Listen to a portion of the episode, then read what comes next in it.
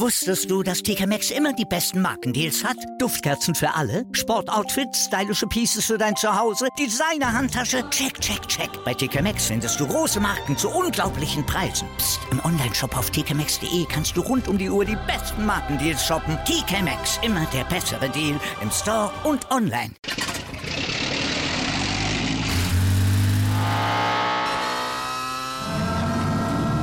Von 0 auf 100. Aral feiert 100 Jahre mit über 100.000 Gewinnen. Zum Beispiel ein Jahr frei tanken. Jetzt ein Dankeschön, rubbellos zu jedem Einkauf. Alle Infos auf aral.de. Aral, alles super.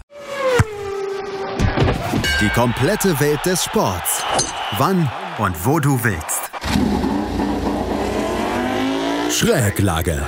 Der Talk zur Motorrad-WM.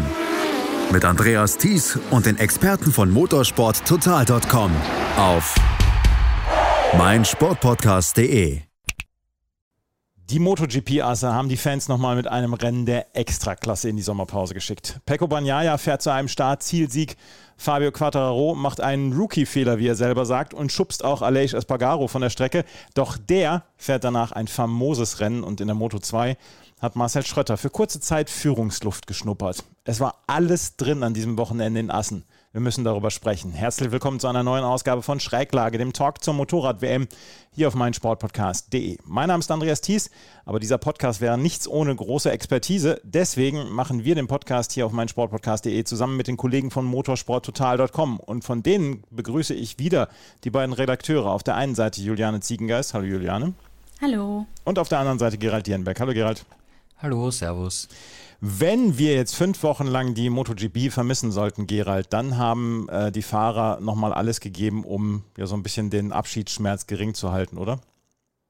Ja, absolut. Also wirklich großartiges Rennen. Assen, legendäre Rennstrecke, schneller letzter Sektor, viel Action. Die Tribünen waren voll, 104.000 Zuschauer. Also riesengroßes Spektakel, viele Themen, über die wir sprechen werden. Ja, viele Themen, über die wir sprechen werden. Juliane, was ist die Kurve 5 für eine Desasterkurve dort in Assen? Da hat es wirklich viele ausgehebelt, muss man sagen. Schon in den Trainings hat sich das gezeigt. Durch alle Klassen hinweg sind da zahlreiche Fahrer zu Boden gegangen. Es ist die langsamste Kurve auf dem ganzen Kurs und das schien auch das Problem zu sein. Die Schräglage ist eben extrem bei relativ niedriger Geschwindigkeit und wenn man da nur ein bisschen übers Ziel hinaus schießt, was den Winkel angeht, oder nur ein bisschen von der Ideallinie abkommt, dann liegt man halt relativ schnell auf der Nase. Das ist leider Marcel Schrötter in der Moto2 passiert und auch Fabio Quartararo in der MotoGP und das gleich 2-mal. Also das soll was heißen bei einem Weltmeister, der bisher in der Saison ja sehr fehlerlos geblieben ist, wofür ich ihn vor einer Woche noch gelobt habe und jetzt ja verbeutelt das, aber gut. Es kann passieren, es sollte nicht passieren, aber es passiert halt auch mal an einem Fabio Quartararo am Ende des Tages.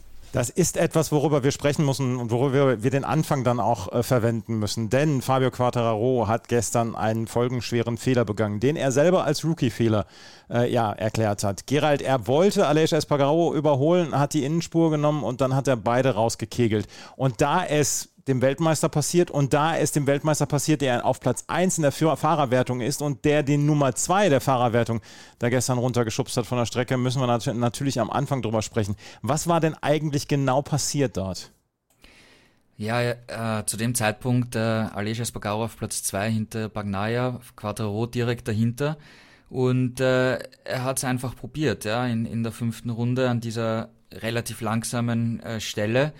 Und es hat nicht geklappt, er ist weggerutscht, die Linie hat auch, wenn man es von oben, von der Helikopterperspektive anschaut, da hat einfach auch seine Linie nicht gepasst beim Reinlenken, er ist gestürzt, hat Aleix dann gleich mitbefördert ins Kiesbett, ein etwas übermotiviertes Manöver, er hat selber gesagt, wie du gesagt hast, ein Rookie-Fehler, das darf ihm nicht passieren, ist passiert, gehört dazu.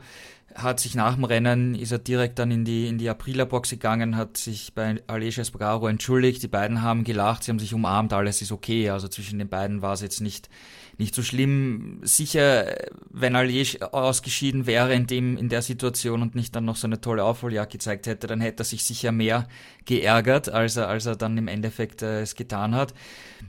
Okay, ja, die Rennleitung, also die Rennkommissare rund um Freddie Spencer haben dann nachher gesagt, dass Quartararo schuld war, klar, ja, das ist eindeutig, und haben ihm fürs nächste Rennen eine Long Lap Penalty gegeben. Ehrlich gesagt finde ich das etwas übertrieben, weil es war klar ein Rennzwischenfall, ja, klar war es der Fehler von Fabio, aber es war jetzt nicht ein riskantes Harakiri-Manöver, finde ich, sondern er hat es einfach probiert, es hat nicht geklappt. Das gehört zum Racing dazu, ja. Ja. Meiner Ansicht nach, ja. Die Rennkommissare haben das anders gesehen und haben gesagt in der Begründung, dass er da einfach zu übermotiviert war und das Rennen vom Aleix stark beeinflusst hat. Ist natürlich außer Frage, das stimmt natürlich, aber ob man da wirklich eine Strafe vergeben muss, meiner Meinung nach nicht. Vor allem, wenn man sich anschaut, vor ein paar Wochen, wie Nakagami in Barcelona beim Startunfall Alex Rins und Bagnaia rausgekegelt hat und Rins sich da einen Knochen bei den Handwurzeln gebrochen hat und dafür gab es keine Strafe. Also, dass die Rennkommissare da hier mit unterschiedlichem Augenmaß behandeln, finde ich etwas fragwürdig. Entweder man gibt beiden eine Strafe, also Nakagami in Barcelona und Quartararo in Assen jetzt, oder man gibt beiden keine Strafe. Ja, aber einmal so und einmal so zu entscheiden, finde ich schon etwas seltsam. Juliane, warum macht das Fabio Quartararo? Ich meine, er führte in der Fahrerwertung, er hätte doch auch eigentlich abwarten können, oder? Oder war das jetzt wirklich ein Racing-Zwischenfall und du sagst, okay, schwamm drüber, das ist passiert halt eben in der Hitze des Gefechts? Oder war das einfach wirklich doof? Weil er sagt ja selber, dass es ein blöder Fehler war. Ja, es war einfach ein blöder Fehler. Er ist für meine Begriffe da auch einfach ein bisschen in alte Gewohnheiten zurückgefallen. Erinnern wir uns, vor einer Woche habe ich noch geschwärmt und ihn über den grünen Klee gelobt. Vielleicht sollte ich es einfach nicht mehr machen, wenn das dann bei rauskommt. Aber da habe ich ihn noch gelobt, dass er so geduldig ist, dass er... wenn er merkt, er kann nicht mehr rausholen, nicht irgendwie übermütig wird, dass er immer mental stark bleibt und das für ihn Maximale rausholt. Und das ist ihm in diesem Rennen leider ein bisschen abhanden gekommen. Er hat ja gesehen, ja, Bagnaia fährt da vorne weg und es war die 5. Runde. Wenn er noch länger vorne wegfährt, dann komme ich nicht mehr hinterher. Und dann hat er eben dieses Manöver in Kurve 5 probiert, das leider schief ging. Und hat sich hingelegt. Er hat ja dann noch versucht weiterzufahren, trotz dass er zwischenzeitlich sogar an die Box kam, weil er gemerkt hat, okay, das Motorrad funktioniert nach dem Sturz nicht mehr richtig. Aber sie haben ihn wieder rausgeschickt, weil ja auch die Möglichkeit bestand, dass es anfängt zu regnen. Dann hätte er auf das Regenbike wechseln können, aber das hat sich ja dann eher erledigt. Erstens, weil der Regen nicht so stark wurde und zweitens, weil er sich noch ein zweites Mal hingelegt hat. Wobei man da sagen muss, hat er selber die Vermutung, dass es eben an irgendeinem Schaden am Motorrad lag, dass vielleicht ein Sensor der Traktionskontrolle kaputt war oder so und er deswegen diesen Highsider hatte. Aber er weiß ja selber, woran es lag. Er war zu forsch, wollte zu früh, zu viel und hat eben ja das teuer bezahlt mit seinem ersten Ausfall in der Saison. Und man muss auch sagen, bei diesem zweiten Sturz hätte er sich ja auch wirklich schlimm was tun können. Mhm. Also es sah erstmal so aus, als ob er da wirklich sich verletzt hätte. Er hatte ein schmerzverzerrtes Gesicht, ist da auch erstmal auf dem Boden sitzen geblieben. Gott sei Dank hat sich das dann relativiert. Er wurde auch medizinisch durchgecheckt und man hat keine ernsthaften Verletzungen gefunden. Aber das wäre natürlich der Super-GAU gewesen. Und wir erinnern uns, bei Marc Marquez 2020, als er sich den Oberarmknochen gebrochen hat, war es ja ein ähnlicher Umstand. Er ist auch erst gestürzt, hat es dann wieder aufgehoben und auf seiner Aufholjagd hat das übertrieben und sich den Oberarmknochen gebrochen. Also das kann ganz schnell passieren und so eine Saison oder darüber hinaus mehrere Jahre zu einem Verletzungsdrama führen. Und das ist Gott sei Dank jetzt ausgeblieben. Da hat er nochmal Glück im Unglück gehabt, muss man sagen, mit diesem zweiten Sturz und wird sich jetzt auf jeden Fall hinter die Ohren schreiben, dass er den alten Quartararo, den ich vor einer Woche noch so gelobt habe, nach der Sommerpause wieder zurückholt und eben nicht zu früh zu viel will und es dann eben übertreibt, weil das führt leider zu solchen Fehlern, wie wir sie gesehen haben. Fabio Quartararo ist ausgeschieden und dann können wir auch gerade nochmal über die anderen Yamahas sprechen, weil, Gerald, das war mal wieder ein katastrophales Wochenende für Yamaha. Franco Morbidelli in der 8. Runde ausgeschieden, auch Darren Binder in der 8. Runde, Fabio Quartararo in der 11. Und dann ist Andrea Dovizioso als bester Yamaha-Fahrer auf Platz 16 gefahren. Die brauchen die Sommerpause dringend. Ja, also wenn wir jetzt auf die komplette erste Saisonhälfte zurückblicken, dann finde ich schon, dass Dovizioso und Morbidelli die größten Verlierer sind, ja, weil dass Morbidelli so sehr von Quartararo in den Schatten gestellt wird, ist schon ein Wahnsinn, ja. Dovizioso, das Comeback ist komplett gescheitert, das haben wir auch schon nach ein paar Rennen gesagt.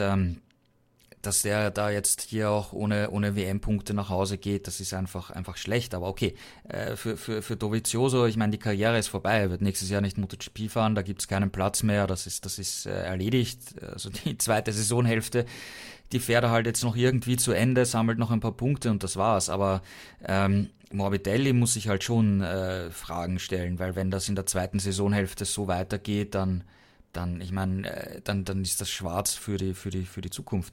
Er hat den Vertrag mit Yamaha für nächstes Jahr. Yamaha hat nach wie vor bekräftigt, dass sie an ihm festhalten werden, dass sie glauben, dass sie es mit ihm schaffen, wieder in die Erfolgsspur zu kommen, weil ich meine, wir wissen alle, er kann mit der Yamaha Rennen gewinnen. Er war 2020 in der WM vor einem Quartararo, also das prinzipielle Potenzial ist ja vorhanden, aber er ruft es nicht ab, ja, und ich glaube, er hat jetzt 25 WM-Punkte in der ersten Saisonhälfte gesammelt. Das ist natürlich absolutes Armutszeugnis. Yamaha hat jetzt zum ersten Mal seit Ewigkeiten keinen einzigen WM-Punkt gesammelt. Wir haben vergangenes Wochenende nach Sachsenring gesagt, dass das Honda seit 40 Jahren keinen WM-Punkt gesammelt hat. Ich kann dir jetzt ehrlich gesagt nicht sagen, wann Yamaha das letzte Mal keinen WM-Punkt gesammelt hat. Ich habe nachgeschaut, in der MotoGP-Ära seit 2002 haben sie immer mindestens einen WM-Punkt gesammelt. Wann es davor das letzte Mal war, weiß ich noch nicht. Da muss man auch nachblättern in den Statistiken, haben wir noch keine Zeit gehabt. Aber auch seit gefühlten Ewigkeiten, ja, und wie gesagt, Morbidelli und Dovizioso sind für mich hier klar die Verlierer der ersten Saisonhälfte. Darren Binder ist gestürzt, hat sich zum Glück nicht verletzt. Bei ihm sieht es natürlich auch so aus, dass er nächstes Jahr nicht MotoGP fahren wird. Er wird nicht bei dem RNF-Team bleiben, das nächstes Jahr ja mit Aprilia zusammenarbeitet. Dort wird aller Voraussicht nach ein Fahrer Miguel Oliveira sein, zweiter Fahrer ist offen. Darren Binder hat gesagt, wenn er nächstes Jahr einen guten Platz in der Moto2 bekommt, wäre er glücklich und happy. Also ist jetzt das Ziel, auf das er hinarbeitet. Ja.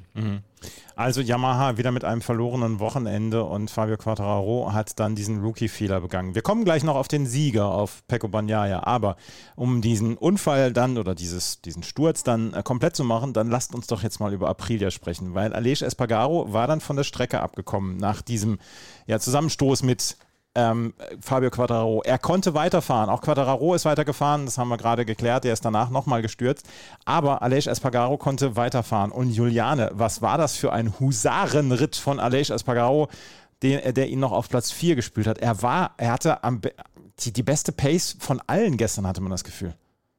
Ja, also als er sich da durch den Verkehr gekämpft hat, war er zwischenzeitlich wirklich der schnellste Mann auf der Strecke und er hat ja danach dann auch selber gesagt, ohne diesen Vorfall hätte er das Zeug gehabt, um den Sieg zu kämpfen, und das da kann ich ihm auf jeden Fall zustimmen, weil die Zeiten sprechen eine deutliche Sprache. Man muss ja sagen, angefangen bei dem Zusammenstoß war es ja schon mal meisterlich, wie er sich da auf dem Motorrad gehalten hat. Also er hat es dann aufgestellt, ist durchs Kiesbett gefahren, da durchzukommen, ohne links und rechts oder irgendwie auszurutschen, ist ja schon mal ein Kunstwerk. Und dann war er nach dem Vorfall, glaube ich, 14. oder 15. Und wir wissen, die sind ja alle nicht auf den Kopf gefallen in der MotoGP, also die tragen ihre Motorräder nicht um die Kurven, sondern die sind alle schnell. Und da dann nochmal 10 Plätze beziehungsweise 11 aufzuholen und Vierter zu werden, also das ist schon ein Ding. Solche Aufholjagden kennen wir eigentlich aus der Vergangenheit nur von dem Marc Marquez, also dem hat er wirklich Konkurrenz gemacht, der Aleix. Und besonders bemerkenswert war die letzte Runde beziehungsweise die Zielschikane, da haben Jack Miller und Brad Binder noch gegeneinander gekämpft und Aleix Espargaro war so ein bisschen der Nutznießer und hat beide auf einen Schlag links liegen lassen. Das war schon ein irres Manöver und hat ihm dann am Ende knapp den vierten Platz eingebracht und so weit weg von seinem Teamkollegen Maverick Viñales, der ja Dritter geworden ist, war er dann tatsächlich am Ende nicht. Also nach so einem Ding in der 5. Runde noch so ein Rennen abzuliefern und bis auf Platz 4 in Podestnähe zu fahren, das spricht für die Stärke von Aleix und auch für die Stärke der Aprilia. Und es wäre schön gewesen, ihn gegen Bagnaia kämpfen zu sehen, aber es hat nicht sein sollen. So sind wir in den Genuss einer tollen Aufholjagd gekommen. Gerald, war dieses Manöver in der letzten Runde, war das letzte Zeichen, was wir noch brauchten, um zu sehen, dass er absolut um die WM mitfährt, weil das war fantastisch. Ja, absolut. Und das zeigt auch von seinem Selbstvertrauen, das er einfach hat. Ja. Er hat gesagt, im Endeffekt bei seiner Aufholjagd, dass er nichts mehr zu verlieren hat, weil wenn er stürzt, dann ist sowieso Fabio Quartararo schuld, weil er ihn überhaupt in diese Situation gebracht hat, dass er diese Aufholjagd starten hat müssen. Und ja klar, er hat gesagt, er hat am Ende noch ins Mapping 3 geschalten, hat dann mit Wheelspin zu kämpfen gehabt, hat aber in den schnellen Kurven, im schnellen letzten Sektor halt den Speed mitnehmen können und ist da mit einem riesen Speed-Überschuss eigentlich angekommen und hat sich dann einfach daneben hingebremst, ja, und ein großartiges Überholmanöver durchgezogen. Also das ist sicher eins, die Teamerschikane in Assen kennen wir von super vielen geilen Manövern aus der Vergangenheit und das zählt da auf jeden Fall dazu. Und zu seiner Aufholjagd, ich meine, er war nach dem Zwischenfall mit Quartararo 8,5 Sekunden hinter Bagnaia und im Ziel haben ihm 2,5 Sekunden gefehlt. Also er hat trotz der ganzen Überholmanöver 6 Sekunden aufgeholt. Also seine Rennpace war auf jeden Fall stark und ohne diesen Zwischenfall glaube ich auch, dass er um den Sieg hätte mitkämpfen können. Und er hat auch gemeint, es war eventuell ein verlorener Sieg. Auf der anderen Seite hat er gesagt, wenn er gewonnen hätte, rein theoretisch, glaubt er, dass Quartararo Zweiter geworden wäre. Das ist seine Einschätzung. Und dann hätte er in der WM 5 Punkte aufgeholt. So hat er jetzt mit der Rennsituation, wie es war, 13 Punkte aufgeholt. Also eigentlich war das das bessere Szenario für die WM aus seiner Sicht. Mhm. Er hat wirklich viele Punkte jetzt aufgeholt. Du hast es gerade gesagt, wenn er Erster geworden wäre und Fabio Quartararo Zweiter, hätte er nur 5 Punkte aufgeholt, jetzt waren es 13. Er ist jetzt noch 21 Punkte hinter Fabio Quartararo, aber insgesamt war das dann jetzt der bestmögliche Ausgang für Aleix Espargaro. Aber wenn wir schon bei der Aprilia sind, dann müssen wir natürlich auch über den anderen Aprilia-Fahrer sprechen und das ist Maverick Viñales. Und Juliane, für Aprilia läuft es ja wirklich ganz, ganz hervorragend. Und jetzt ist auch noch Maverick Viñales aufs Treppchen gekommen, aufs Podest gekommen, ist gestern Dritter geworden mit einer tollen Fahrt, 1,2 Sekunden hinter Francesco Bagnaia reingekommen. Ja, eitel Sonnenschein über Aprilia-Land. Auf jeden Fall ein super Teamergebnis und eben jetzt auch endlich das ersehnte erste Podest mit Aprilia für Viñales. Er war ja schon am Sachsenring nah dran, hat da mit Aleix ums Podest gekämpft und ist dann wegen eines technischen Problems mit dem Ride-Height-Device am Hinterrad ausgefallen, musste sein Motorrad abstellen. Diesmal lief die Aprilia 1A und er hat das auch super gemacht. Lag schon von Anfang an mit in der Spitzengruppe und hat dann 1-2 Fahrer hinter sich gelassen, um Platz 3 zu holen. Hat am Ende auch dem Druck von Jack Miller standgehalten, der ja in der vorletzten Runde noch versucht hat, vorbeizukommen. Das hat aber nicht geklappt. Dafür ist Miller zurückgefallen und musste sich dann auch noch Binder und Aleix geschlagen geben. Und Viñales ist aufs Podest gefahren und er war wirklich im Vergleich zum Vorjahr, wo ja Assen das Rennen war, ja, wo es schon gebrodelt hat mit Yamaha und wo dann danach die Bekanntgabe kam, dass es getrennte Wege gibt. Im Vergleich dazu ist er jetzt wirklich wie ausgewechselt. Also man muss sagen, bei Aprilia blüht er auf, da fühlt er sich offenbar deutlich wohler als damals bei Yamaha, auch mit Aleix als Teamkollegen. Die arbeiten gut zusammen, geben sich während der Trainings auch immer mal Tipps. Man hat sie jetzt auch in Assen immer mal zusammen im Tandem fahren sehen, um gegenseitig Linien zu studieren oder sich Windschatten zu geben, eine Referenz zu bieten.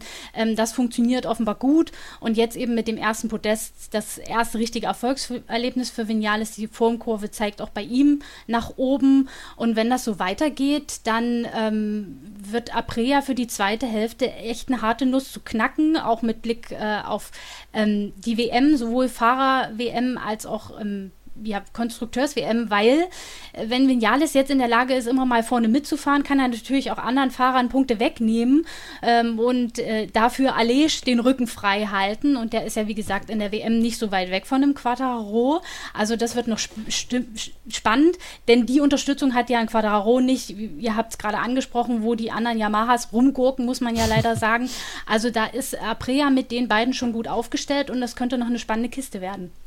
Also Aprilia im Moment wirklich mit einer famosen Form. Aleix Espargaro fährt jedes Mal ums Treppchen mit, ums Podest mit. Jetzt fährt auch Maverick Viñales um Podeste mit und ist hier auf Platz 3 gefahren. Und das ist eine ganz, ganz starke Leistung. Yamaha und Aprilia in zwei verschiedene Richtungen an diesem Wochenende dann auch gegangen. Wenn wir uns gleich wieder hören, dann werden wir aber mal über den Sieger sprechen. Pecco Bagnaia, bei dem ist es inzwischen so, wenn er ankommt im Ziel, dann gewinnt er auch. Das ist in den letzten 6 Rennen ist es genau so gewesen. Das alles gleich hier bei Schräglage, dem MotoGP-Talk auf meinsportpodcast.de. Wusstest du, dass TK Maxx immer die besten Markendeals hat? Duftkerzen für alle, Sportoutfits, stylische Pieces für dein Zuhause, Designer-Handtasche, check, check, check. Bei TK Maxx findest du große Marken zu unglaublichen Preisen. Psst. Im Onlineshop auf tkmaxx.de kannst du rund um die Uhr die besten Markendeals shoppen. TK Maxx, immer der bessere Deal im Store und online. Wieder live von ihrem Toyota-Partner mit diesem Leasing-Auftakt. Der neue Toyota Jahreshybrid. Ab 179 Euro im Monat, ohne Anzahlung. Seine Sicherheitsassistenten laufen mit und ja, ab ins Netz mit voller Konnektivität. Auch am Start die Toyota Team Deutschland Sondermodelle. Ohne Anzahlung geht's in die nächste Runde. Jetzt los sprinten zu Ihrem Toyota-Partner. In Kooperation mit motorsporttotal.com machen wir Schräglage hier auf meinsportpodcast.de und wir müssen jetzt über Francesco Bagnaia sprechen, weil Gerald, der hat gestern einen Startziel-Sieg hingelegt. Und es tut mir leid, aber ich habe gestern während des gesamten Rennens gedacht, naja, wann legt er sich denn noch hin? Ja, absolut richtig. Ja, er hat auch selber gesagt nach dem Rennen, dass diese Angst in seinem Kopf mitgefahren ist, dass es dann vielleicht doch wieder irgendwann vergeigt. Wenn wir uns erinnern, Sachsenring, da ist er gestürzt, da hat er den Bock geschossen und Quartararo war weltmeisterlich. Jetzt hat Quartararo den Fehler gemacht und Bagnaia ist weltmeisterlich gefahren. Absolut perfekte Leistung. Und du hast es auch angesprochen, ja, in den vergangenen 6 Rennen hat er 3 gewonnen, aber 3-mal ist er auch nicht ins Ziel gekommen. Und das ist halt das Problem, über das wir auch schon seit Wochen reden, dass die Ducati einfach gut ist, stark ist, auf jeder Strecke konkurrenzfähig ist, auf jeder Strecke im Qualifying in der ersten Reihe steht.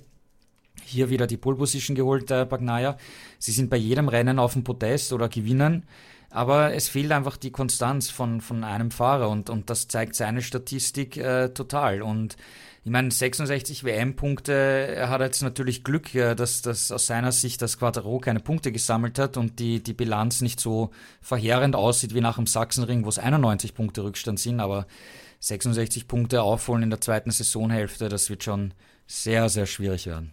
Das ist ja genau das Problem. Wenn er durchkommt, ist er wirklich vorne mit dabei oder gewinnt seine Rennen. Juliane, er kommt halt zu selten an und das kann er sich ja eigentlich nur selber zuschreiben, oder? Ja, und das weiß er auch. Also er sagt ja selber, nach jedem Sturz, so kann ich kein Weltmeister werden. Und ich habe ja letzte Woche auch wirklich über ihn geschimpft und mich geärgert und war sauer, weil er es eben schon wieder versenkt hat. Und es ist eben 4 Ausfälle, 3 davon selbst verschuldet. Das ist halt einfach zu viel. Und wir werden erfahren, ob es ihm noch irgendwie gelingt, aufzuschließen. Aber ich denke, auch wenn er jetzt wieder aufgeholt hat, dass die Messe für ihn gelesen ist, aber man soll nie sagen, wir haben es jetzt gesehen, jetzt hat auch mal Quartararo einen Fehler gemacht, also es kann sicherlich sich das Blatt auch noch komplett wenden, aber er hat auf jeden Fall die richtige Antwort auf die Reaktion nach dem Sachsenring gegeben, wo er eben wieder in der Spitzengruppe gestürzt ist und diesmal ein fehlerfreies Rennen abgeliefert, trotz dass er zugegeben hat, ich hatte im Hinterkopf immer den Gedanken, nicht stürzen. Wir alle. Ich habe ja letzte Woche auch gesagt, er hat eigentlich alles, was es braucht. Bloß er muss halt diese Fehlerquote reduzieren und mental sich irgendwie festigen und zusammenreißen, lassen, denn den Speed hat er, das Motorrad hat er, das Talent hat er und das hat er diesmal unter Beweis gestellt. Ich bin gespannt, wie oft ihm das in der zweiten Saisonhälfte noch gelingen wird. Im vergangenen Jahr konnte er ja da durchaus noch relativ viele Punkte auf Quartararo gut machen, aber hat es dann halt trotzdem wieder mit einem Sturz versemmelt. Ich wünsche ihm, dass er das noch spannend machen kann. Wenn er noch ein paar solche fehlerlosen Rennen zeigt, dann könnte es wirklich noch eng werden. Aber ein Quartararo wird sich nach der Nummer jetzt in Assen auch zusammenreißen und nochmal alles aus sich rausholen nach der zweiten Saisonhälfte. Und wir haben ja auch noch Aleix, also über mangelnde Kandidaten, Siegkandidaten und Podestkandidaten können wir uns nicht beschweren, aber Bagnaia hat auf jeden Fall jetzt erstmal eine richtige Antwort gegeben, geht mit einem Erfolgserlebnis in die Sommerpause und dann sehen wir, wie es weitergeht. Aber Gerald, das war gestern so ein bisschen Ducati-Spezial, oder? Wir haben immer darüber gesprochen, dass die Tiefe bei Ducati unglaublich groß ist, also dass immer ein Fahrer vorne mit dabei sein kann und wir wissen nicht immer, wer es ist von Ducati. Gestern hat Francesco Bagnaia das Rennen gewonnen, Marco Bezzecchi wird Zweiter und jemand wie Johan Sarko, der in den letzten Wochen gut gefahren ist, kommt gestern auf Platz 13. Also es ist wirklich gestern, glaube ich, so ein bisschen Ducati-Spezial gewesen, oder was sagst du? Ja, also du hast gesagt, Bezzecchi auf Platz 2, das ist auch das erste Podium für das VR46-Team von Valentino Rossi in der MotoGP. Für einen Rookie großartig, also das ist wie ein Sieg, wenn du es in deiner ersten Saison, in der ersten Saisonhälfte sogar noch dazu aufs Podium schaffst, also wirklich toll. Auf der anderen Seite, Sarko, du hast gesagt, er hat jetzt nur 3 Punkte mitgenommen und bei ihm haben wir ja schon die vergangenen Wochen gesagt, dass er in der ersten Saisonhälfte immer stark ist, konstant ist, Podestplätze holt. Im ersten Sieg hat es nach wie vor nicht geklappt und in der zweiten Saisonhälfte ist statistisch gesehen in den vergangenen Jahren seine Leistung immer nach unten gegangen, dass die Ergebnisse schlechter wurden und Assen war das 11. Saisonrennen, also quasi das erste von der zweiten Saisonhälfte, auch wenn die Sommerpause jetzt erst kommt. Und da haben wir schon den 13. Platz von Sarko. Also ja, wie gesagt, die Ducati kann auf jeder Strecke gewinnen, auf jeder Strecke in die erste Startreihe fahren, aber es sind halt immer andere Fahrer, die vorne sind. Sie werden die Marken-WM überlegen und souverän einige Rennen vor Saisonende gewinnen. Das steht, glaube ich, außer Frage. Aber Fahrerweltmeistertitel wird halt sehr schwierig werden. Fahrerwertung, die möchte Gerald Dierenberg für Ducati haben. Langjährige Hörerinnen und Hörer werden das schon rausgefunden haben. Das ist immer das, was Gerald dann noch kritisiert. Fahrerwertung funktioniert nicht. Die Tiefe ist halt da. Ducati gewinnt halt sehr häufig die Rennen. Und trotzdem haben sie keinen Fahrer, der wirklich ganz nach vorne fahren kann. Die Ducati ansonsten mit einem wirklich guten Wochenende. Jack Miller auf Platz 6, Jorge Martin auf Platz 7 und Enea Bastianini dann noch auf Platz 11.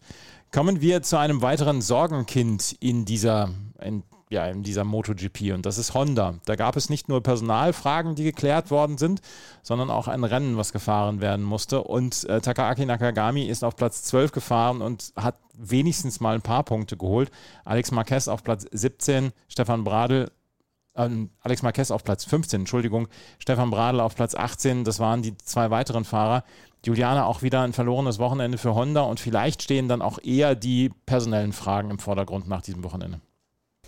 Ja, also wir wissen jetzt auf jeden Fall, dass Alex Marquez LCR Honda zum Ende der Saison verlassen wird und bei Gresini Ducati andockt, was, wenn man sich die momentane Verfassung von Honda anschaut, für ihn eigentlich ein Aufstieg ist, muss man leider sagen, weil ja Honda in der Konstrukteurswertung auch ganz hinten liegt und nichts reißen kann. Also vom Podest ist man meilenweit entfernt. Dafür wird Alex Rins von Suzuki zu LCR Honda stoßen und man geht ja auch davon aus, dass Joan Mir der neue Teamkollege von Marc Marquez werden wird.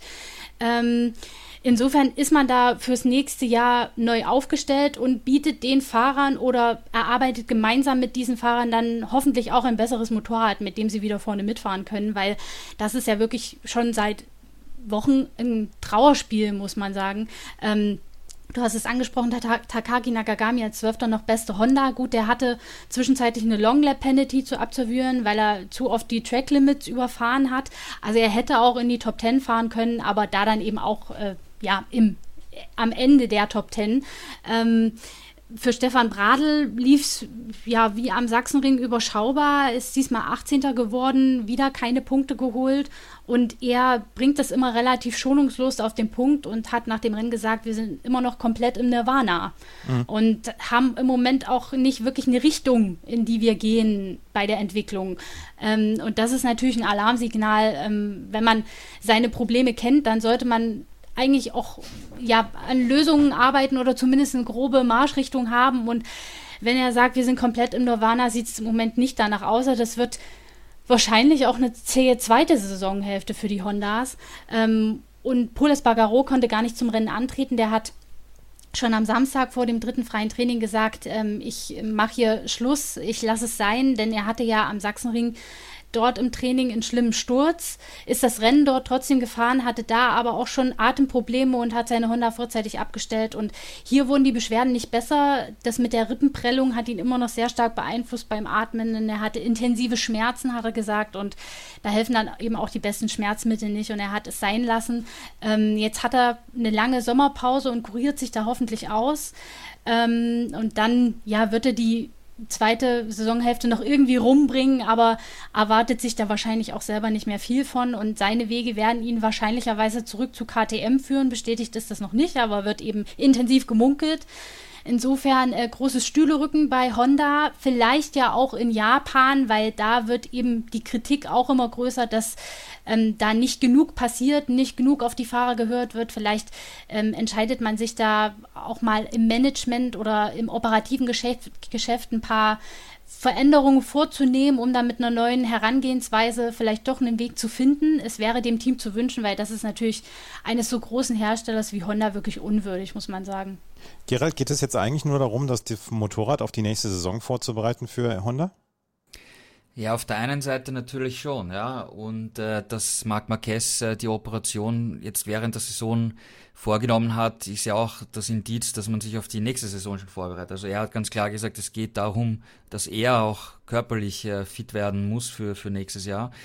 Und Marc Marquez hat ja jetzt auch Fotos gepostet auf Instagram und Twitter, wo er in der Badehose am Meer ist, ja, und dann siehst du aber die Narbe beim rechten Oberarm und das sieht schon ziemlich heftig aus. Also das ist schon ein schwieriger und komplizierter Eingriff gewesen und er trägt nach wie vor die Schiene und das wird jetzt noch sehr lange dauern, bis wir ihn wieder auf dem Motorrad sehen. Alberto Puig hat gemeint, im optimistischen Fall, dass er vielleicht beim letzten Rennen dabei ist oder beim Test im November, um einfach mal zu schauen, wie geht's mir, wenn ich wieder am Motorrad fahre. Ja, aber früher werden wir ihn nicht mehr sehen in diesem Jahr. Also dass er da jetzt irgendwie im September kommt und die letzten Rennen bestreitet, das scheint ziemlich ausgeschlossen zu sein.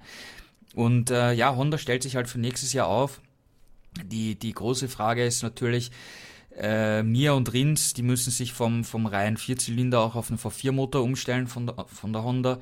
Wir sehen bei Maverick Viñales, wie lange das eigentlich dauert, ja, weil du einfach da komplett andere Linien fahren musst und alles umstellen musst, dein komplettes Unterbewusstsein, ein komplettes Gefühl. Also das wird sicher Zeit brauchen.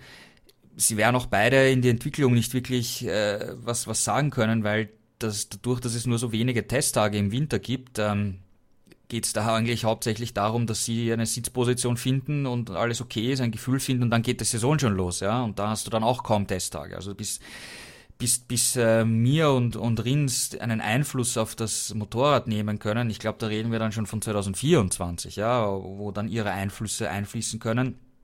Prinzipiell glaube ich, dass es von Honda eine kluge Entscheidung ist, Mir und Rins zu holen. Sie haben beide bei Suzuki bewiesen, dass sie ein Projekt voranbringen können, dass sie Rennen gewinnen können, dass sie gutes Feedback geben können, dass sie harte Arbeiter sind, die auch unaufgeregt sind. Also das sind keine Hitzköpfe, sondern die arbeiten analytisch mit dem Team zusammen. Das ist sicher etwas, das Honda helfen wird können, bin ich mir ziemlich sicher. Und interessant war auch, was man von Suzuki gehört hat am Saisonanfang, als noch überhaupt nichts zu wissen war von dem Ausstieg. Da haben die Ingenieure gesagt, es wäre gut, wenn wir mit beiden zusammenarbeiten, auch langfristig, weil wir kennen beide und können die Aussagen von beiden sehr gut interpretieren. Wenn der eine das sagt und der andere vielleicht was anderes sagt, wissen wir, wie wir das technisch interpretieren müssen, um dann den nächsten Schritt zu machen. Und ja, wie gesagt, Honda wird vielleicht auch auf diese Erfahrung und auf dieses Können von beiden zurückgreifen können, nur bis das wirklich greift. Ja, das wird lange im nächsten Jahr dauern, bis wir da erst Auswirkungen sehen werden. Ja, aber wie gesagt, ich glaube, es ist für beide Fahrer ein interessanter Schritt und für Honda auch der richtige Schritt, die beiden zu holen. Also Honda, auch Work in Progress für die nächste Zeit. Suzuki, Joan Mir hatte den Platz 8 belegt und Alex Rins Platz 10 belegt. Juliane, Abwicklung. Ja, man muss aber sagen, positiv anzumerken ist ja, dass sie das erste Mal seit Austin, und das war das 4. Saisonrennen, wir waren jetzt im 11., beide in die Punkte gefahren sind im gleichen Rennen. Also das ist schon mal, man muss sich ja auch über kleine Sachen freuen. Und das ist schon mal ein Erfolgserlebnis. Sie sind beide in die Punkte gefahren, beide auch noch in die Top 10 als 8. und 10. Haben also schon gut punkten können, hätten sich natürlich mehr versprochen, aber das ist bei ihnen schon am Start in die Binsen gegangen. Alex Rins hatte keinen guten Start, lag, glaube ich, nach der ersten Runde auf Platz 15 und musste sich da erstmal nach vorne arbeiten. Hatte dann auch hinten raus ein bisschen Probleme mit seinem linken Handgelenk. Das hatte er sich ja in Barcelona bei dem Startcrash mit Nakagami gebrochen. Da ging ihm so ein bisschen die Kraft aus. Insofern war das dann Schadensbegrenzung. Und Joan Mir, der hatte erst eine Situation mit Oliveira in der Startaufstellung. Da ist Mir in seine Startbox gefahren, hat relativ hart gebremst, um das Front-Device zu aktivieren. Und Oliveira kam von hinten, hat wahrscheinlich nicht damit gerechnet und ist ihm rechts in die Seite gerauscht. Mir ist Gott sei Dank nichts passiert und auch das Motorrad war heiler, aber das war so der erste Schreck. Und dann beim Start ist er mit Luca Marini aneinander geraten. Da gab es auch eine Berührung. Und deswegen sind beide eben auch relativ weit zurückgefallen und Joan Mir musste sich erst wieder vorarbeiten, ähnlich wie Rins, und ja, hat dann eben noch Platz 8 rausgeholt, aber ja, mit der Top 5 oder gar dem Podest hatten beide leider wieder nichts zu tun, aber immerhin sind mal beide gleichzeitig ins Ziel gekommen und haben Punkte geholt. Mhm. Suzuki werden wir in der nächsten Saison nicht mehr sehen in der MotoGP. Die KTM werden wir sehen in der nächsten Saison und sie werden vielleicht dann auch wieder von einem starken Brad Binder angeführt. Der hat hier Platz 5 belegt, Miguel Oliveira auf Platz 9. Auch gute Zeichen für KTM, Gerald, oder wie können wir das Rennen für die KTM bewerten? Naja, zunächst einmal müssen wir auf den Samstag blicken, weil KTM hatte in den vergangenen Wochen extreme Schwierigkeiten, diese eine fliegende, schnelle Runde hinzubringen. Da haben sie es dann im Training nicht direkt ins Q2 geschafft und auch dann in Q1 meistens den Sprung nicht geschafft, in den zweiten Abschnitt zu kommen. Und wenn du dann auf Startplatz 15, 16, 17 stehst, dann komprimiert das dein Rennen. Dann wird es einfach extrem schwierig, auch wenn Binder vor allem immer extrem hart kämpft und tolle Aufholjagden gezeigt hat. Und ja, jetzt in Assen sind sie zum ersten Mal seit Portugal, seit Portimao, beim Europaauftakt wieder ins Q2 gekommen, mit beiden Fahrern sogar, also mit Binder und Oliveira.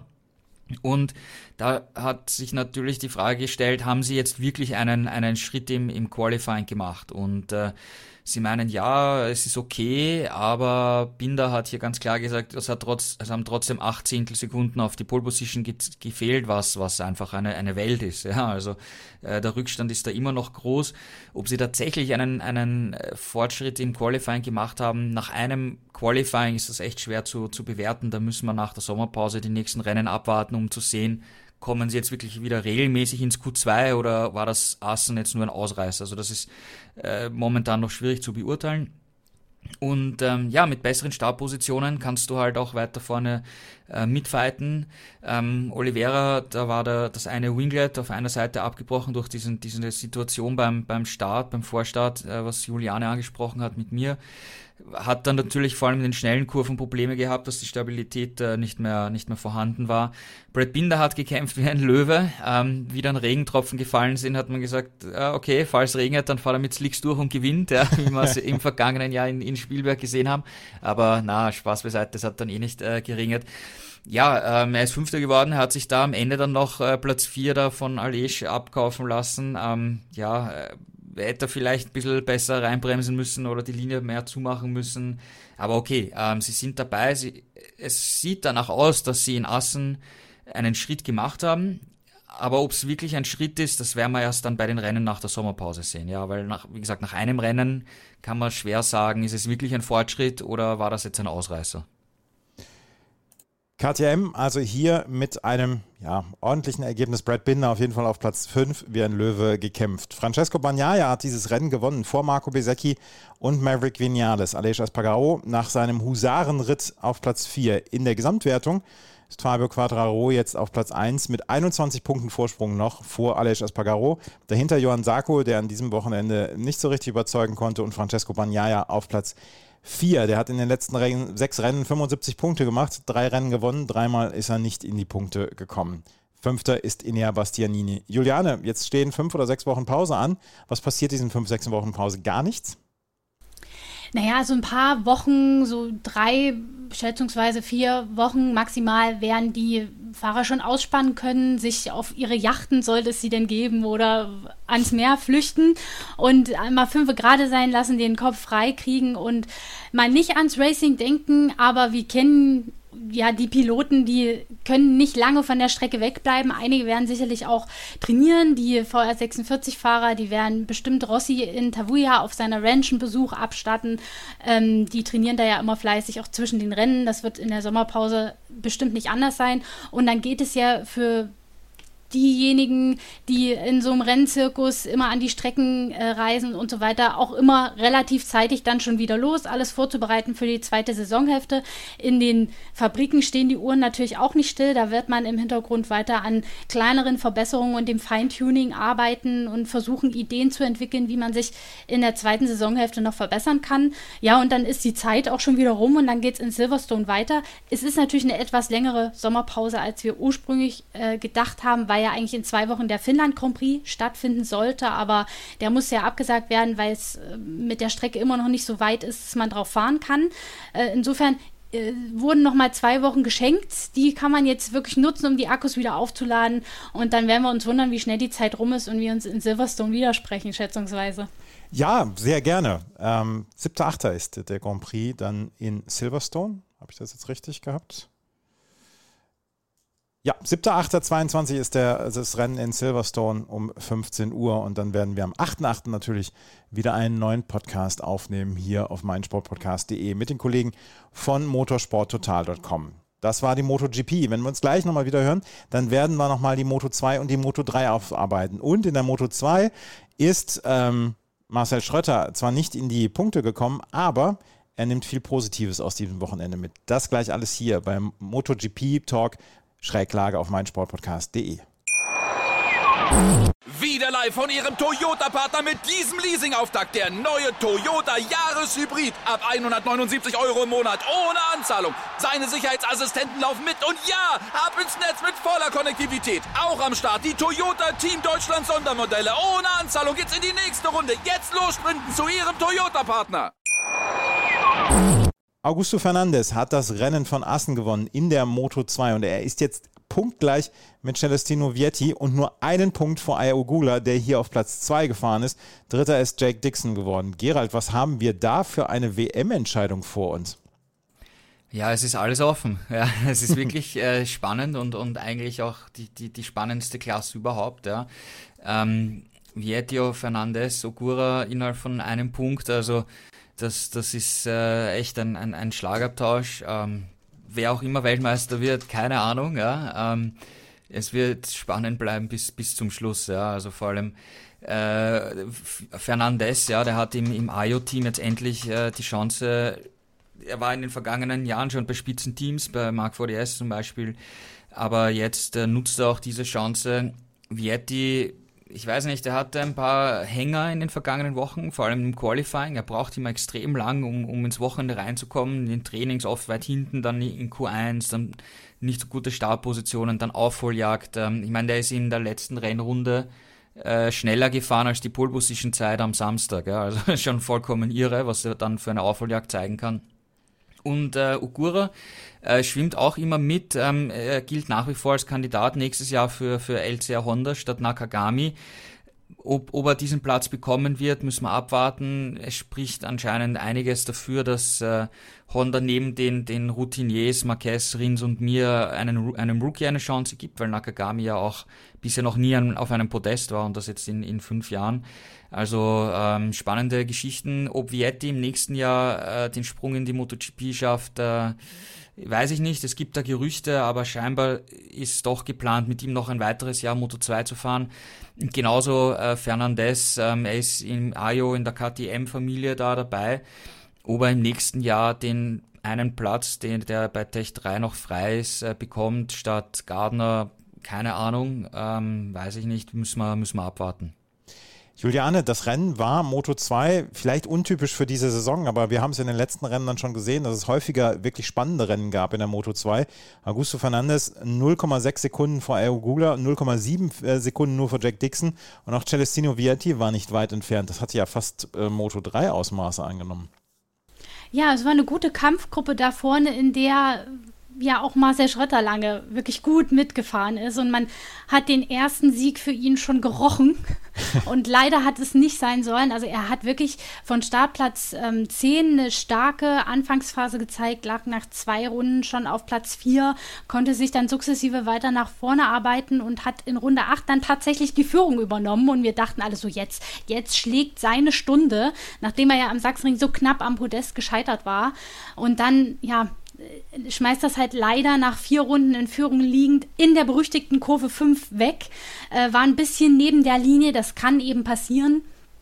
Es hat ihn eben den Kampf um den Sieg oder eben ein Podest gekostet, aber du hast es vorhin schon gesagt, man muss das Positive mitnehmen. Bei ihm zeigt die Formkurve ganz klar nach oben.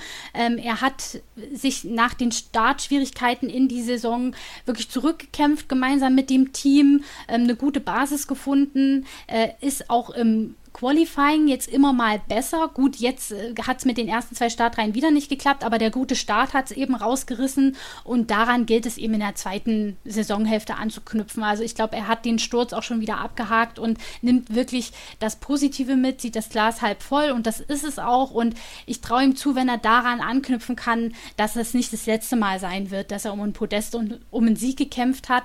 Diesmal hat es eben einfach nicht sein sollen. Er hat da auch mächtig Druck von hinten gekriegt, du hast es angesprochen, es war wirklich eng. Augusto Fernandes hat das klasse gemacht. Er lag nach der ersten Runde nur auf Platz 7 und hat sich da Runde um Runde nach vorne gerobbt und im entscheidenden Moment dann diese kleine Lücke aufgemacht, als er einmal in Führung lag. Es war jetzt nicht dieser dominante Sieg wie am Sachsenring, aber wieder ein Sieg. Und er ist jetzt punktegleich mit Vietti. Also das wird wirklich eine enge Kiste. Ogura auch nach diesem beinahe Crash, den er da am Anfang hatte, wo er auch erstmal raus aus den Top 10 gefallen ist, eine super Aufholjagd gezeigt. Also das wird noch richtig spannend, glaube ich, zwischen diesen dreien und vielleicht mischt ja auch noch ein 4. oder 5. mit, man kann es ja nie wissen. Da passieren eben jetzt bei Marcel auch mal gerne Stürze, gerade wenn es so eng zugeht. Also wir freuen uns auf eine spannende zweite Saisonhälfte, auch in der Moto 2. Aber Gerald, das Glas, was Juliane gerade gesagt hat, das Glas ist halb voll für Marcel Schrötter. Das könnte 3/4 voll sein, würde er seine Probleme im Qualifying endlich beheben, oder? Ja, vor allem Sachsenring war ja toll, da war er im Qualifying richtig gut dabei in der zweiten Startreihe. Diesmal Startplatz 10 war jetzt mittelprächtig, sagen wir mal, hat dann aber eine starke Startphase gezeigt, wie Juliane gesagt hat. Das heißt, die Performance geht schon in die richtige Richtung, das stimmt schon, ja. Aber im Endeffekt steht trotzdem ein Nuller da und mit einem Nuller in die Sommerpause zu gehen, wenn du weißt, ich hätte hier um den Sieg mitkämpfen können, ist natürlich auch nicht so toll. Aber schauen wir mal, im Endeffekt haben jetzt die vergangenen 2 Wochen gezeigt, dass es in die richtige Richtung geht. Ich hoffe, dass er da anknüpfen kann nach der Sommerpause. Wenn er das schafft, weiterhin diese Performance zu bringen, dann wird es hoffentlich auch bald wieder mit dem einen oder anderen Podestplatz klappen.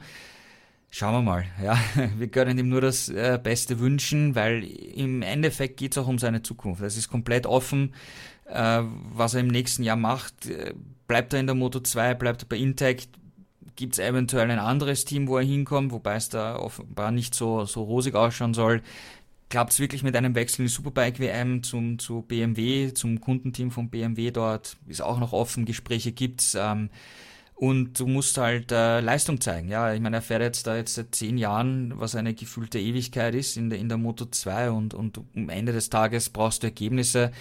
Auch wenn man sagt, das Glas ist halb voll und die Performance ist gut, weil im Endeffekt ein Nuller dasteht, steht ein Nuller da, ja. Das ist halt die nackte Tatsache und es wäre echt schön, wenn er es wirklich ins Ziel bringt und eben noch ein paar gute Ergebnisse und Podestplätze und vielleicht sogar einen ersten Sieg noch erringt in der zweiten Saisonhälfte dann. Celestino Vietti hat noch die Führung inne vor Augusto Fernandes, aber sie sind punktgleich. Ein Punkt dahinter Ayogula, dann Aaron Canet auf Platz 4. Der ist allerdings schon 30 Punkte zurück, obwohl 30 Punkte müssen auch nicht unbedingt die Welt sein in dieser Moto 2. Vielleicht erleben wir da sogar noch einen Vierkampf in den nächsten Rennen, aber auch hier ist dann die Sommerpause. Das Moto 3-Rennen, das hat Ayumu Sasaki gewonnen. Er gewann vor Izan Guevara und Sergio Garcia. Und Sergio Garcia hat jetzt echt gepunktet. In seinen letzten 4 Rennen dreimal das Podium erreicht und er hat trotzdem 20 Punkte verloren auf Izan Guevara. Ja, aber man muss sagen, er holt trotzdem immer noch gute Punkte raus, obwohl es auch in dem Rennen nicht so aussah, als ob er da wirklich vorne mitkämpfen kann. Er hing oft so am Ende dieser Spitzengruppe, ja, hat so gelauert, aber auch nicht wirklich attackiert. Aber dann, wenn es ums Eingemachte geht, so in den letzten Runden, ist er dann eben doch in der Lage, aufs Podium zu fahren und Punkte zu holen. Aber du sagst es, Guevara ist das eben auch. Er hat diesmal zwar nicht gewonnen, obwohl er lange geführt hat, aber er ist eben Zweiter geworden und hat damit auch wieder ein paar Punkte mehr eingeheimst als Garcia. Deswegen steht es jetzt spitz auf Knopf, also nur 3 Punkte trennen die beiden Teamkollegen. Und wir haben ja schon gesagt, dass wir uns auf ein teaminternes Duell um den Titel gefasst machen und danach sieht es auch wirklich aus.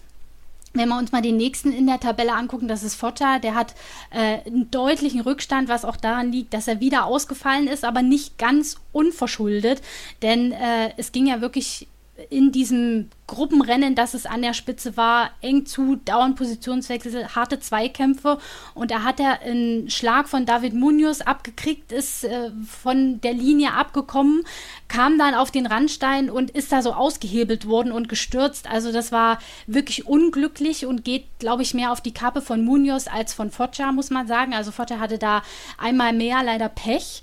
Und man muss sagen, Munoz hat es dann in der letzten Runde auch nochmal übertrieben und da Joe Massilla rausgekegelt. Also der Rookie, den wir das letzte Mal noch so gelobt haben, der war hier in dem Rennen ein bisschen über dem Limit für meine Begriffe. Das hat dann nochmal für recht viel Chaos in den Schlusskurven des Rennens geführt. Und du hast es angesprochen, Sasaki war derjenige, der die Ziellinie als Erster überquert hat. Er ist ja auch von der Pole losgefahren, aber es war kein Start-Ziel-Sieg, wie jetzt beispielsweise bei einem Bagnaia in der MotoGP. Also er musste dafür wirklich hart arbeiten, lag auch zwischenzeitlich mal nur auf Platz 7, Platz 8, was zeigt, wie hin und her es in diesem Rennen ging. Und am Ende konnte er sich dann doch den Sieg sichern. Der erste für den Japaner, der ja auch in dieser Saison verletzungsgeplagt war, einige Rennen auslassen musste. Jetzt sich so zurückzumelden mit einem ersten Sieg, das gönnt man ihm. Und ja, er hat auch seinem Teamchef Max Biaggi in der Husqvarna Crew ein schönes Geburtstagsgeschenk gemacht, denn der hat gestern seinen 51. Geburtstag gefeiert. Also es war für ihn und das Team ein rundum gelungenes Ergebnis. Gerald, sehen wir bis zum Ende der Saison einen Zweikampf zwischen Sergio Garcia und Izan Guevara oder kann da noch jemand reinkommen? Ja, also ich glaube schon, dass es auf dieses Duell hinauslaufen wird. Foggia hat jetzt zu viele Punkte und zu viele Ausfälle gehabt in den vergangenen Wochen. Auch Sasaki, der ist ja verletzt ausgefallen von der Performance her, war Sasaki ja von Saisonstart weg sehr, sehr gut dabei, aber dann ist immer irgendwas passiert und dann eben auch noch Verletzung, wo er passieren musste und jetzt hat's geklappt, aber er ist auch punktemäßig über 100 Punkte. Holst nicht, 70 Punkte ist er hinten, ja, genauso wie Foggia ist 67 Punkte hinten, also das holt man unter normalen Umständen nicht auf, vor allem, was noch dazu kommt, es gibt bei Foggia nach wie vor eine Schwäche im Regen, also wir haben es ja auch gesehen am Freitag, wo es nass war, da ist er einfach schlecht und es wird auch sicher noch das eine oder andere Regenrennen kommen, wo Chaos auch vorprogrammiert ist, wo viele Überraschungen sein können, aber wenn du dann als Fahrer im Regen halt schlecht bist, dann wirst du auch nicht derjenige sein, der wahrscheinlich von so einem Chaos profitiert. Also da hat Foggia extrem schlechte Karten. Massilla, du hast ihn ja vor ein paar Wochen nach seinen 4 Podestplätzen in Folge gesagt, ja, der wird um die WM kämpfen und ich habe gesagt, pass auf, der ist sicher nicht so konstant. Du hattest recht. Er hat gezeigt, dass er nicht so konstant ist. Jetzt hat er natürlich Pech gehabt, dass er abgeschossen wurde. Da konnte er nichts dafür, aber da ist auch diese gesamte Konstanz nicht da. Also Ein Dennis Öntschö ist auch immer eine Wundertüte. Also da glaube ich nicht, dass noch irgendjemand wirklich realistisch eine Chance hat, in das Gas-Gas-Duo um den WM-Kampf einzugreifen. Deswegen bist du der Experte und nicht nur der Moderator. Ja, genau. Sergio Garcia führt noch mit 3 Punkten Vorsprung vor Izan Guevara. Dennis Foggia mit 115 Punkten, jetzt schon 60 Punkte hinter Izan Guevara und Sergio Garcia. Also da wird es sehr, sehr schwer, da noch mit reinzukommen. Das war die MotoGP, Moto2 und Moto3. Jetzt sind es 5 Wochen Pause bis zur MotoGP in Silverstone. Am 8.8. melden wir uns dann wieder. Gerald, Juliane, ich wünsche euch eine wunderbare Sommerpause. Vielen, vielen Dank. Ja, vielen Dank und natürlich auch eine gute Sommerpause an alle Hörer und freuen wir uns dann auf eine spannende zweite Saisonhälfte. Wir hoffen, dass ihr auch in der zweiten Saisonhälfte uns treu bleibt. Vielen Dank fürs Zuhören. Wenn euch das gefällt, was wir machen, freuen wir uns über Bewertungen auf iTunes und auf Spotify. Und ihr solltet auf jeden Fall motorsporttotal.com in den Bookmarks haben, weil Gerald hat mir im Vorgespräch erzählt, es gibt unglaublich viele Artikel, die in den nächsten Tagen und Wochen dann noch folgen werden zur MotoGP, Moto2 und Moto3. Vielen Dank fürs Zuhören. Bis zum nächsten Mal. Auf Wiederhören.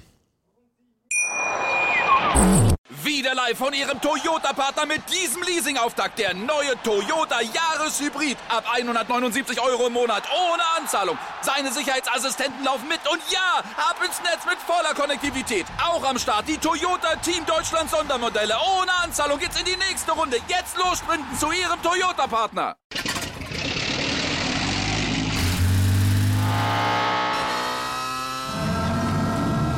Von 0 auf 100. Aral feiert 100 Jahre mit über 100.000 Gewinnen. Zum Beispiel ein Jahr frei tanken. Jetzt ein Dankeschön, rubbellos zu jedem Einkauf. Alle Infos auf aral.de. Aral, alles super. Die komplette Welt des Sports. Wann und wo du willst. Schräglage. Der Talk zur Motorrad-WM. Mit Andreas Thies und den Experten von motorsporttotal.com auf meinsportpodcast.de.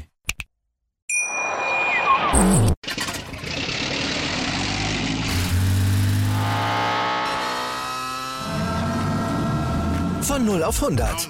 Aral feiert 100 Jahre mit über 100.000 Gewinnen. Zum Beispiel ein Jahr frei tanken. Jetzt ein Dankeschön, rubbellos zu jedem Einkauf. Alle Infos auf aral.de.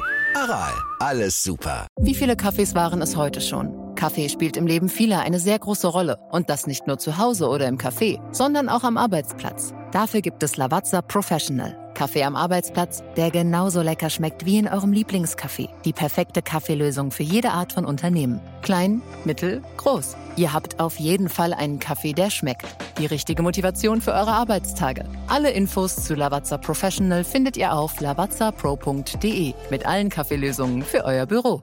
Ich habe mich natürlich schockverliebt, weil die war wirklich ganz, ganz klein. So begann die Mensch-Hund-Beziehung zwischen Christina und Tierschutzhund Frieda. Und wie es danach, nach dem ersten Moment der Verliebtheit, so weiterging und welche Klippen es danach zu umschiffen galt, das hört ihr in der neuen Ausgabe von Iswas Dog, dem Podcast für harmonische Mensch-Hund-Beziehungen. Iswas Dog mit Malte Asmus.